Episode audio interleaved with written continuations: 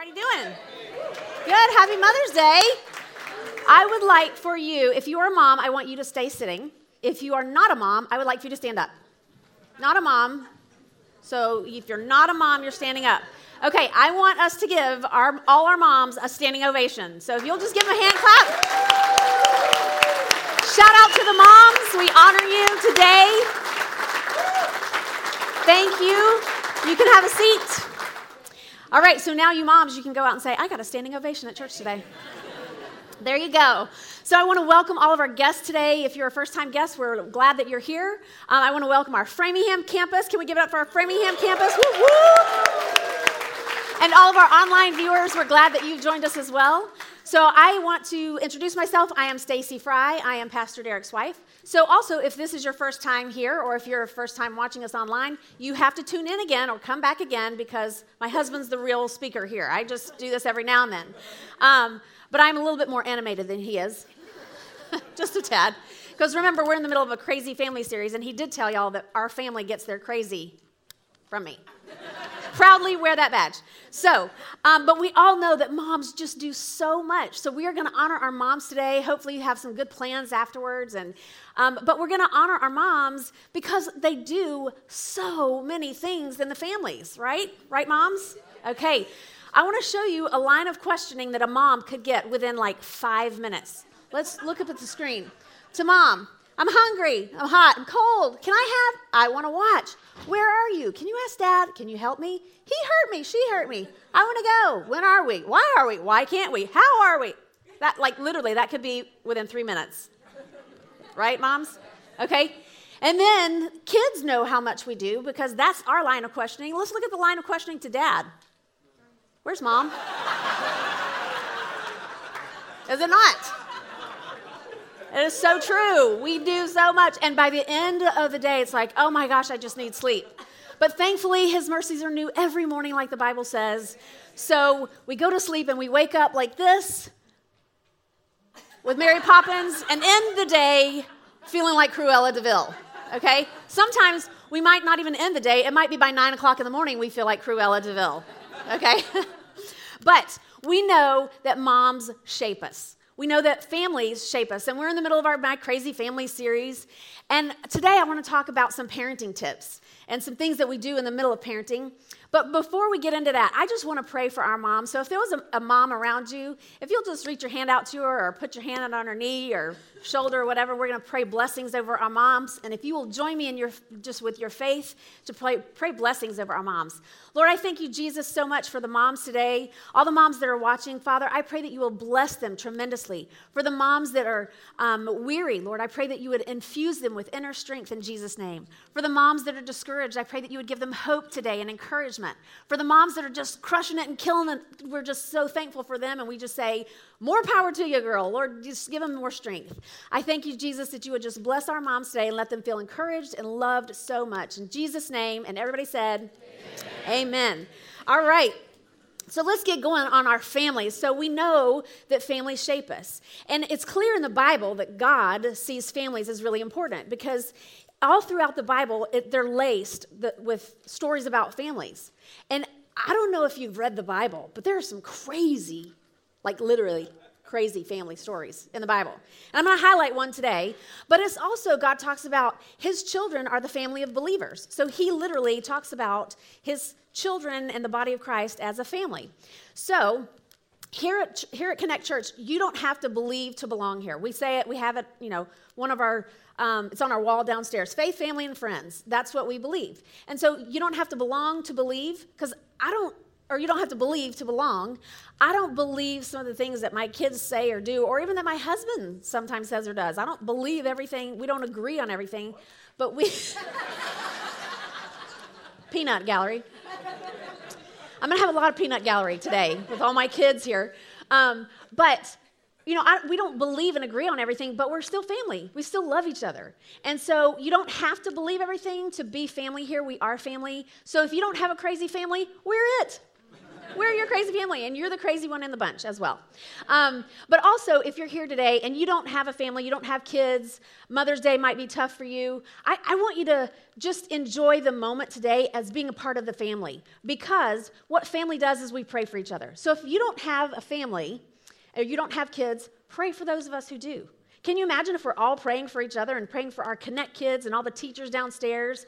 How anointed our church will be? And if you're in a family and um, you know a single person, like adopt them. I'm going to start an adopt a family program. pray for each other. Pray for the single ones. Pray for the families. So we're all praying for each other because that's what family does. So it takes a village to raise kids, and that's what we want to partner with everybody to be able to pray together. So today, I want to talk. I want to highlight a little crazy story in the Bible, and it's in Genesis 38. Okay, so it's not in our text right here, but I'm just going to give you the short, abridged version. So this is um, one of the things I think God put some crazy families in their stories in the Bible is to make us feel better about our own family.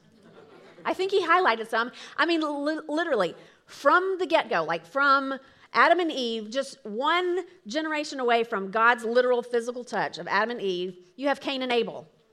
Big competitive spirits, jealousy, and murder. I feel pretty good about my family. I'm just saying, we're good. So far, we're good. Um, so, but then you have like Isaac and Ishmael. Um, Pastor Derek talked about that a couple of weeks ago.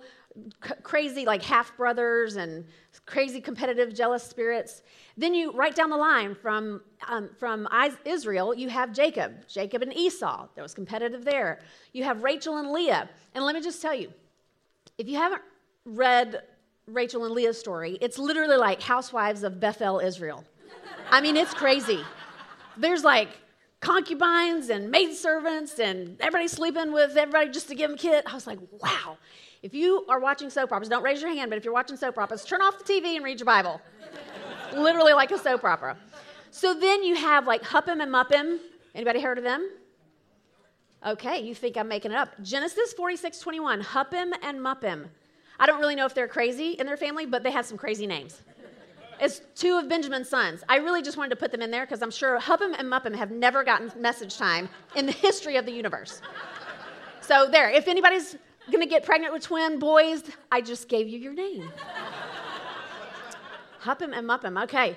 Um, but legit, Genesis 46 21, look it up, I'm not lying. Okay, but the, literally, the Bible's like a soap opera. There's just so much crazy in there. So, Genesis 38, this is after Joseph has been sold into slavery by his brothers. And then the next chapter is the one I'm going to talk about. And then the next chapter, he goes into Potiphar's house. So God takes a little break from Joseph's story and tells us the story about Judah. So Judah's one of Joseph's older brothers. And Judah marries this woman, has three sons. So he takes Tamar. Anybody heard of Tamar? Takes Tamar for his oldest son's wife. Well, the Bible says that God saw this husband as evil in his eyes, so he killed him. Don't be that guy. Okay. So then, as was custom back in the day, as crazy and disgusting, might I add, as it was, the second in line brother was supposed to marry Tamar and give her a descendant in, her, in his brother's name. So this second brother goes and marries Tamar, but he doesn't want to give her a descendant. So he doesn't get her pregnant on purpose. Read the Bible for the details if you need that. Okay, so God sees that as evil in his eyes, so he kills him. So as was custom, it's supposed to be the third son keeps on, you just go down the line. Crazy. I don't, glad that's not custom. Okay, so goes down the line. So, but Judah's really kind of nervous because he's like, two of my sons just died marrying you. So, Tamar, why don't you go back to live with your family? And when my son is old enough, because he was a little bit younger, when my son is old enough, we'll call you, give you a little jingle. Okay. So time passes, Judah's wife dies, and Tamar knows that this youngest son is old enough to like give her a, a, descendant. So there's a whole story in Tamar in and of herself because she was really fighting for what was rightfully hers and for her children. Just saying. Okay, so but she goes about it kind of crazy way. So she hears that Judah's coming to through her town. So she thought, I'm going to get my descendant one way or another, Missy. So she pretends to be a prostitute. Crazy. pretends to be a prostitute at the city gate. And short story, long story, long story short, she gets her descendant from Judah. Okay, so I won't take you through how they got it and whatever, how they found out that it was his, but she got it. So I tell you that story because what is the reason for that crazy story on a Mother's Day like this? It's because I want to take you through her lineage, Tamar's lineage. So it happened because she wasn't going to be able to get a descendant, but she got what she was fighting for and what was rightfully hers. And from her crazy lineage, seven generations after Tamar comes Rahab. You've heard of her? Okay, she was a real prostitute. Okay, this is awesome. Prostitution on Mother's Day. This is good. Okay.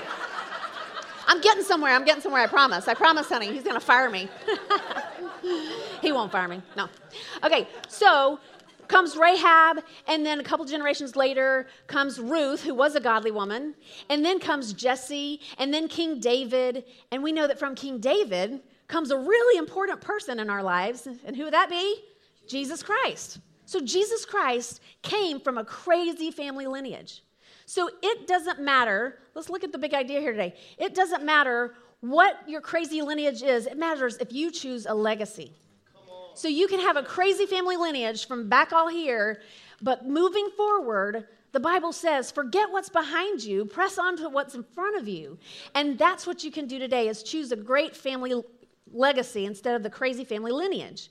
So, I want to show you in the Bible, Exodus 20, verse 5, 5 says this I lay the sins of the parents upon their children. The entire family is affected, even children in the third and fourth generations of those who reject me. Okay, again, I am going somewhere with this. This is kind of like morbid, like, hello, this is supposed to be uplifting. But this is two things. This is in the Old Testament, so we don't have to live under the curse of the Old Testament. However, if you don't have Jesus Christ, you are living under a curse. So we're going to get to that in a few minutes. But look at what it says the sins of the fathers. I mean, how many of you have seen sins passed down from generation? We call it generational curses. You see the same things passed on from generation to generation. Okay, but it says, of those who reject me. Okay, what does that mean? What does it look like to reject God? It means you reject his word, his ways, you reject him, his house. Don't reject his house. My goodness. If when when people some people have said, you know, gosh, Stacy, how did you get your teenagers to go to church? And I said, well, they didn't have an option. Like, I didn't give them an option when they were seven or eight, when they had the opportunity to play travel basketball on a Sunday morning or big football. And so, they didn't have an option. Like, Devin didn't get to play travel basketball because we didn't have two services then or three. We had one. So I was like, mm, sorry, we're going to church. It was not an option. So somebody said, so they never said, you know, we don't want to go to church. I said, not out loud, they didn't. Because it wasn't an option. So don't reject God's house. You make sure that you're here all the time. Your kids are going to travel in that same path. They're going to say, okay. And all my kids are not here in this service, but they will be here, all of them. And they serve the local church. So don't reject his house. Don't reject him. Okay, so that's as strong as I'm going to be on the correction, maybe. Okay, let's look at verse 6. Right after verse 5, it says, But, everybody say, But. I lavish unfailing love for a thousand generations on those who love me and obey my commands. So, even though it's Old Testament, we still get to walk in the blessing of the Old Testament and the prophecy of the Old Testament because we have Jesus Christ. So, this is saying, unfa- I lavish unfailing love for thousands, thousands of generations. We're still walking in that from thousands of generations before because he lavishes unfailing love. We think of what does unfailing love look like? I think of the 1 Corinthians 13, the love chapter. Love covers a multitude of sin and offenses. Love keeps no record of wrongs. Love never fails. That's what we get when we love him and obey my obey his commands. And it's so easy to think, you know, um, in, in this day and age, we want to have everything that for our kids because I want to be able to catapult my kids into having um, a better life than I did, to be stronger in the Lord and the things of God than I was, or even now. I expect them to be great. And it's easy to look at society and go, I don't really want my kids raising kids in today, this day and age, you know? And I started thinking that when my kids were having their kids. I have two grandsons. One is outside the womb and one is inside the womb still. And, um, you know, when I started thinking about Devin and Nat and Mallory and Wilkes raising their children, I was getting a little like, oh, I'm gonna have to really pray. And the Lord corrected me and said, no, that's not how it works in my kingdom. I was like, okay, well, teach me your ways, O Lord, you know? Let me know. Because I, I, I started thinking on these things, and then I heard Pastor Jentezen Franklin say this, and I call it the DNA of giants. Okay, so if Goliath and Mrs. Goliath gave birth to a child, they're not to give birth to a dwarf, right? They're going to give birth to a giant that has double the DNA. So if Derek and I are uh, strong leader, strong faith, uh, you know, man of faith and woman of faith, and we give birth to children, they're going to have double the DNA. They're not just going to be these weaklings, they're going to have double the DNA. So God always equips whatever generation is fighting the battle in this society. So Lord knows that, our, that the devil is trying to um, infiltrate his beliefs in society, is he not? Okay, but not on our watch. So can you imagine if if all the children in Connect Church and all in Connect Kids, they have that mentality of like, I'm a giant.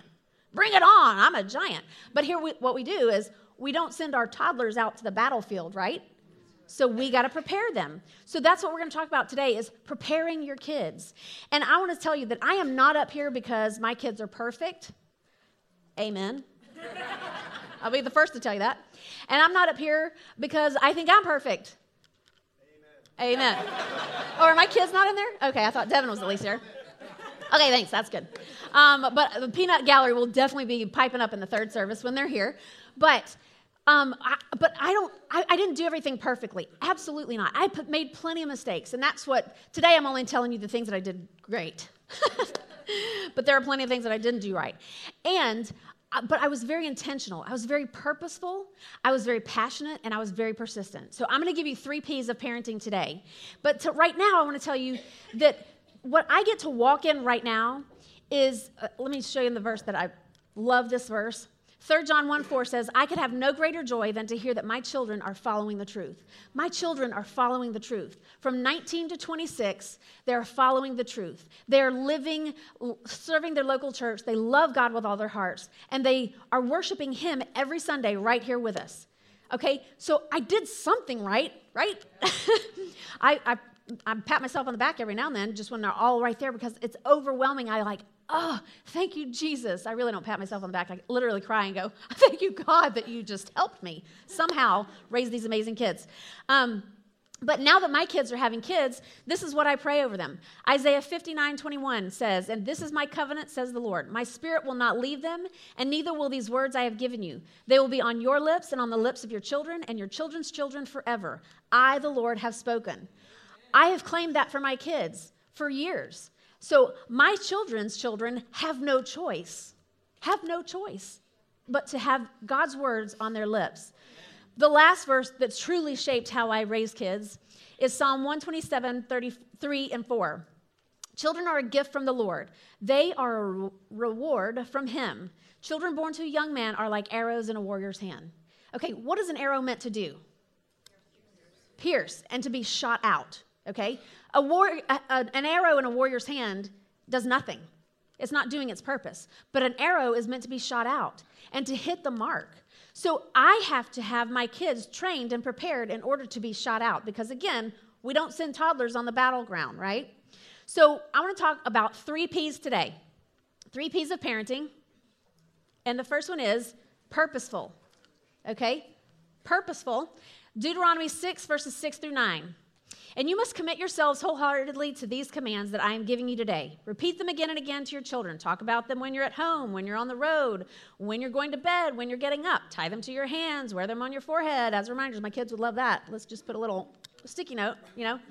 Write them on the doorposts of your house and on your gates. Sounds pretty intentional, right? Sounds pretty purposeful. Every moment that you can, train your kids. Be purposeful. And I would say that the, the parents in this day and age young parents, maybe not so young parents, maybe have the same temptation that Eve had in the Garden of Eden. I mean, the Bible doesn't say that the forbidden fruit was an apple, it could have been a Samsung, Sony. Put down the forbidden fruit. Be engaged with your kids. That was a bonus. Be engaged with your kids. Because let me tell you, there is so much to train in your kids you need to be purposeful. You need to be preparing them for life. And I prepared my kids way ahead of time. And some people are like, oh, just let them be kids. And I'm like, yeah, I will let them be kids, and I want to go to the park and everything. But as a mom, a working mom with four kids, if I waited till Saturday to do all the chores by myself, we ain't going to the park, right? So I want to let them be kids. I want to have fun. So you all are going to help me clean the house and do all the things that we need to do, and then we're going to go have fun. Then you can go be kids because we're a family. That's what we do. Somebody got to take out the trash. You know what I'm saying? Okay.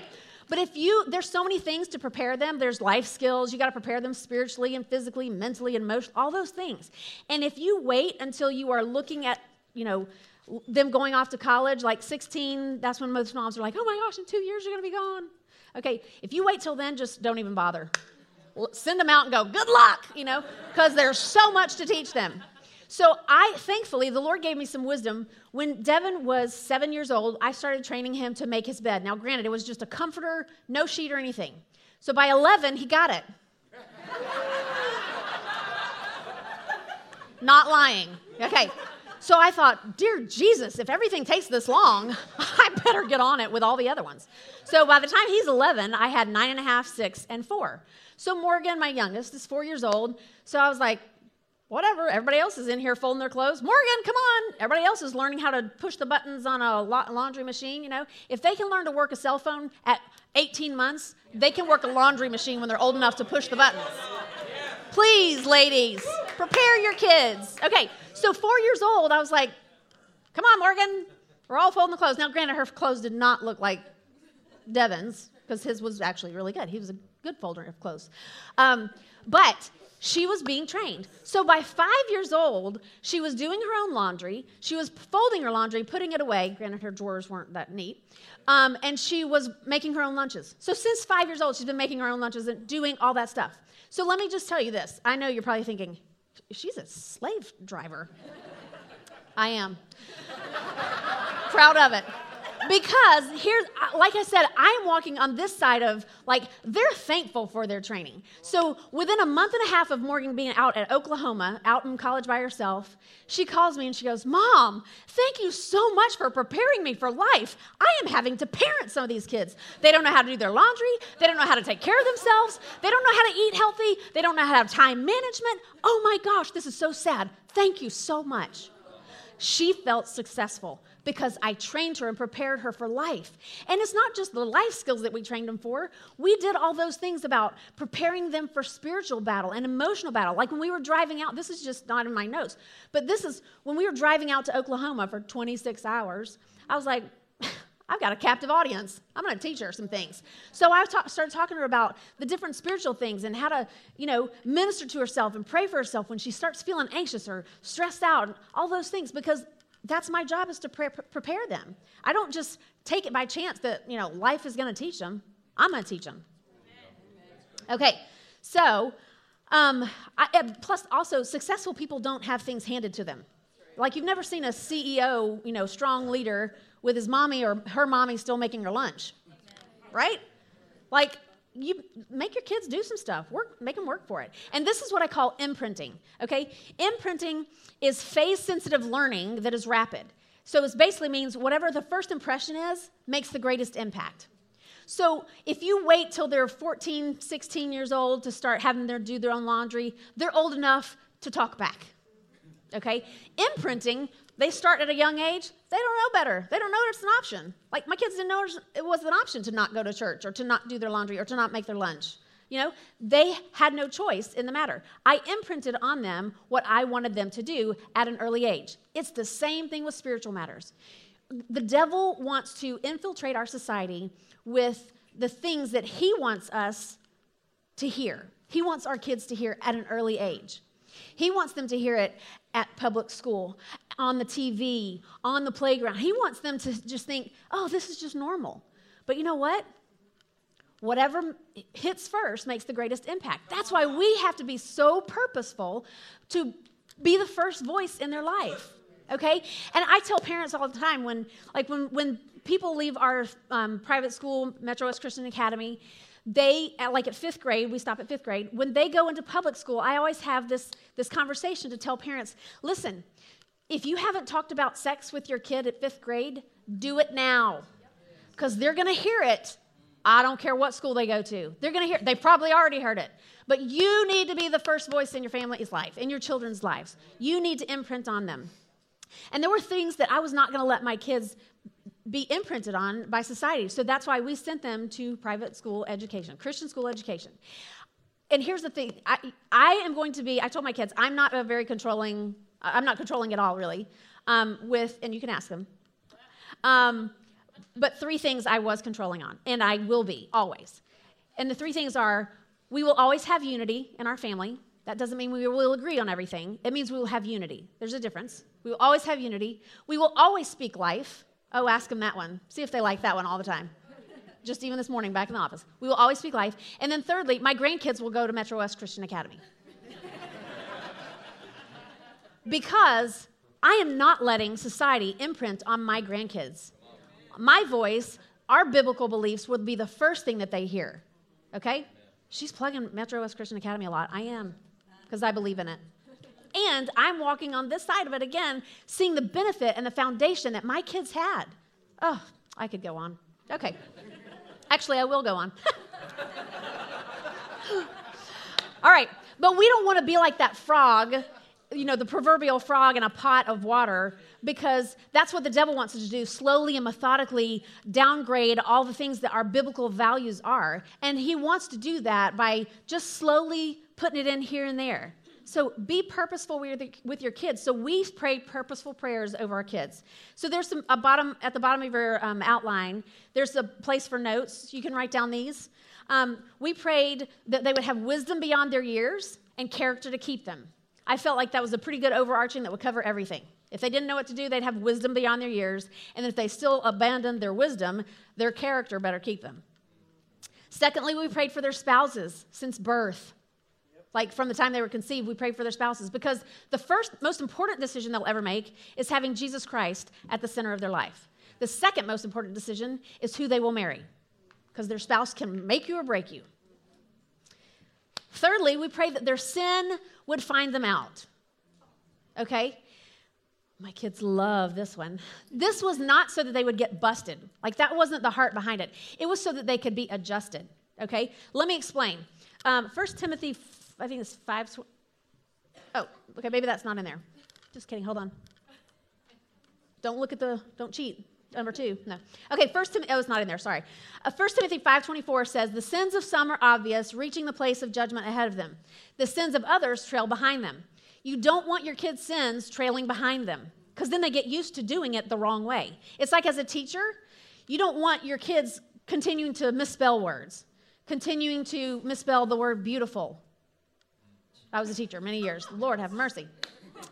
Um, you don't want your kids to continue to do work a math problem the wrong way because they get used to doing it the wrong way. So you don't want them to continue in their sin so that they get used to it. You want their sins to find them out. So it's not again a heart of judgment. It is for their best interest. Okay.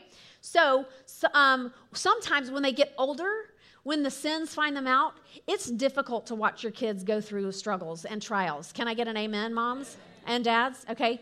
But Psalm 119, 71 says this My suffering was good for me, for it taught me to pay attention to your decrees. Sometimes when God's doing something in our lives or our kids' lives, we got to see it as that is that God's doing something. It's like He's putting the pressure on all sides. There's been times where um, my kids were going through something, and I would say, You're in the wine press. It's okay. You're going to come out shining like a diamond, you know, because a diamond, when it's being formed in the Earth's crust, it is being formed by high pressure and high temperatures, and it's bringing something beautiful out of it. Okay? And long after the pressure is gone on your kids, what God was trying to do in their lives is what stands for the longest time. And it's way better than having, you know, them not. Some people say, oh, I just want my kids to be happy. Well, I don't. I mean, happy is circumstantial. I want my kids to walk in the calling of God, and sometimes that's a very uncomfortable place. Okay? And success doesn't come out of the comfort zones. He doesn't care about our comfort as much as he cares about our character. So I want my kids to have good character. And if they're happy along the way, excellent. That's just a bonus. Okay, so we need to see God's correction in our kids' lives as the fact that He loves them. Just like we, we love our kids, we don't want them to stick their finger in a socket and we're going to spank their little hand when they do. It's out of love for them that we don't want them to get hurt. Same with God, He, he loves He loves us, and so He corrects us. So, um, so basically, we, we need to be purposeful in preparing and equipping our kids. Okay, let's move on to number two, which you all already know because I cheated. Passionate. Everybody say passionate. Okay, Ecclesiastes 9:10.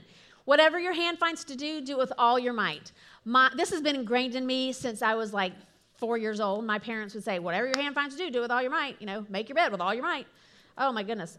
Everything was with all of our might. We had to do everything with all your might. So basically, Passion is this a powerful or compelling emotion caused by a strong belief. It was my strong belief that my kids were going to be champions for Christ. My strong belief, my passion, was what drove me. And it, it, like I said before, my children didn't have a choice in the matter. I was going, my passion was going to see through to completion, and my passion helped me make the tough calls. It helped me to get through those times to have thick skin when my kids would ra- you know, roll their eyes or be like, ugh, so ridiculous, mom. Like, yeah, I don't care. Let's go. You know, um, my passion sustained me when I felt like giving up. It's, it, it helped me have the drive to be able to have tough conversations. And let me just tell you this you can have tough, awkward, proactive conversations, or you can have really horrible conversations after the fact. Let me give you an example. Uh, not too long ago, I, was, I felt the Lord kind of putting on my heart that I needed to have a conversation with one of my daughters, a, a tough conversation. And I was just kind of, okay, Lord, I got it. You know, I'll, mental note, I'll take care of that. Kept stirring. Okay, yep, I got it, I got it. I just really didn't want to because I just could see the facial expressions like, oh my gosh, mom, that's so ridiculous. You are so, seriously, you don't think I know this? Or, you know, just all those kinds of things. And um, I, I literally was just like, I don't want to do it. And it was so strong. Finally, I was like, okay, I'll do it. So I go and I have this conversation with my daughter, and come to find out, it was very necessary and it was critical at that very moment. And if I had just sloughed it off, I don't know what would have happened. It could have been a horrible, it could have been catastrophic. I don't know. Um, I mean, it, taken out to the furthest extreme, it could have been very catastrophic. And I want you to understand that when the Lord puts those promptings in your heart, that's the Holy Spirit. You need to start acting on them. Act on it because God is trying, if, if, if God is prompting me to have a conversation with my kids, that means He's already prompted them to try to get their attention and they haven't listened. So now He's moving to mom because He knows mom's going to do something about it. Okay? So you can have tough conversations. Um, uh, you can have awkward conversations or you can have horrible conversations. So I chose the preemptive strike conversations. You know, I, I was going to choose to proactively equip my daughter in the midst of a rough situation. Um, and this, what, just recently, Morgan said, um, "You know, Mom, my she has a couple of friends out there in Oklahoma that um, they're both." Two of them are pastors' kids as well. And she said, Yeah, we kind of feel like the Holy Spirit's our third parent because somehow they're always telling our parents what we're doing.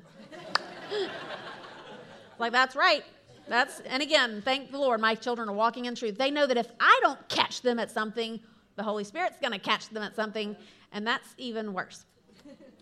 Okay, so um, this leads me to my third point is basically you you know success doesn't come out of the comfort zones it comes out of the consistent daily grind so it leads me to my third point of being persistent okay and this is galatians 6 9 let us not become weary in doing good, for at the proper time we will reap a harvest if we do not give up. So, I just, that was one thing, I was just never going to give up.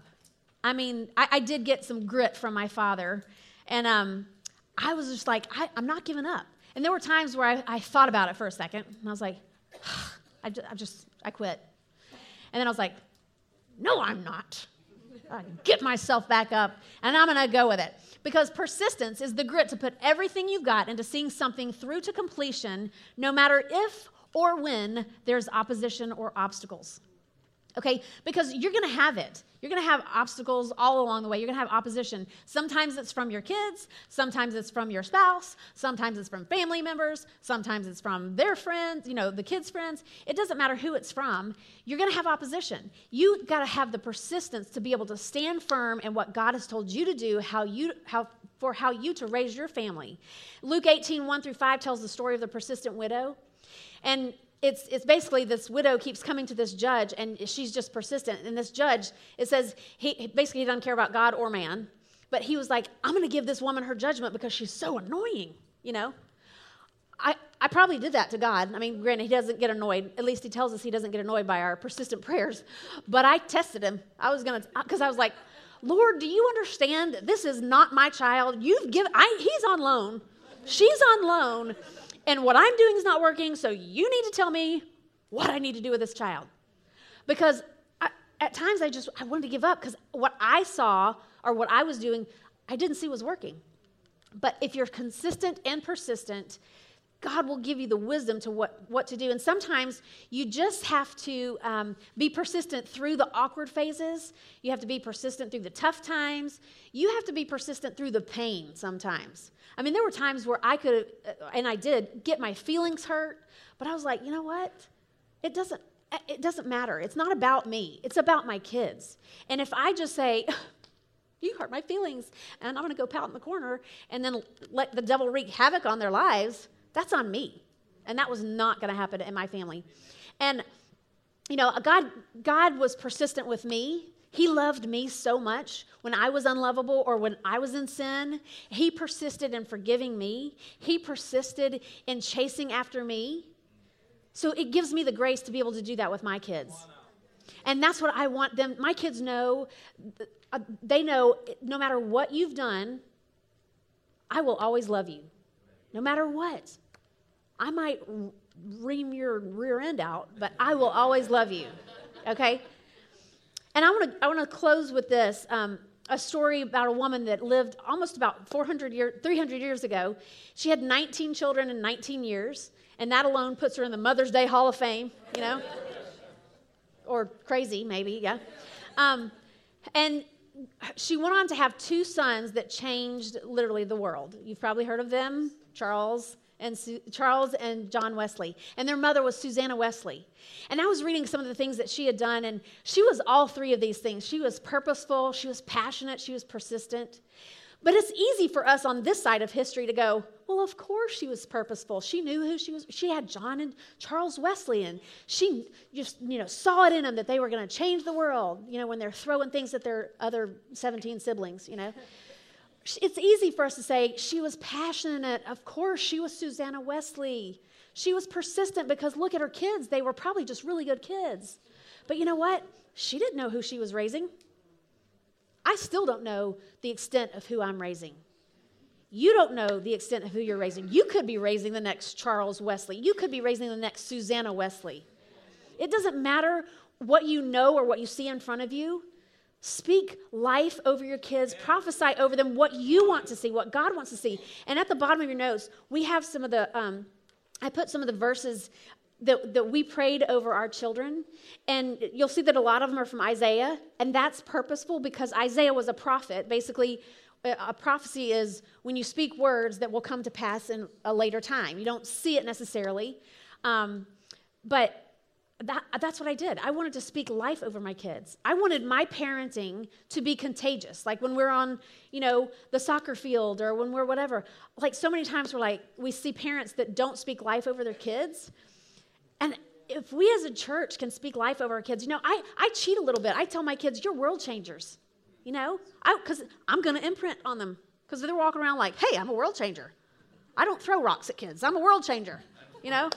I don't do that kind of stuff. I'm a world changer.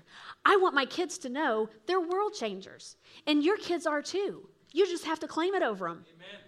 So I want to close today with, with um, telling you a little bit about my goal in heaven. I know that when I get to heaven, and I know that some of these things have happened on earth, but it's going to be even more so when I get to heaven, is that when I get to heaven, I am expecting people to come up to me and go, Oh, you're Stacy Fry? Thank you so much. I gave my life to Christ at one of your son's messages when he was preaching.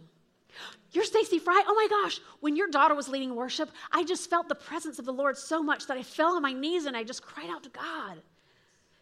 I, I just know, oh, Stacy Fry, you're Stacy Fry, you're Mallory's mom? Oh my gosh, I gave my life to Christ because she invited me to church. And look, look at all these people that I got saved because Mallory invited me to church. That's what's going to happen. That's what has happened already. Those are just things that have literally happened. But I know that there's more to it because I don't know the extent of the children that I'm raising. You don't know the extent of the children that you're raising. Be purposeful, be persistent and passionate about who you're raising, and God is going to bless that. I want you to stand with me this morning. You'll see at the bottom of your outline that there's one sentence that I want you to be able to just say. I want you to write it down. I encourage you to write these scriptures down on index cards, put them in your bathroom, put them in your car, speak them over your kids, have your children speak them or whatever. But look at the ver- look at the sentence, the declaration down at the bottom. It says, "I declare God's unmerited, unlimited, unexplainable grace, favor, and miracles over my family." If we are claiming that as a whole church body, can you imagine the anointing? Can you imagine what we can do in the Metro West area, in Framingham, and Ashland, and Marlboro, and Milford, all these places, because our families are anointed by God and our children are world changers. Can I get an amen?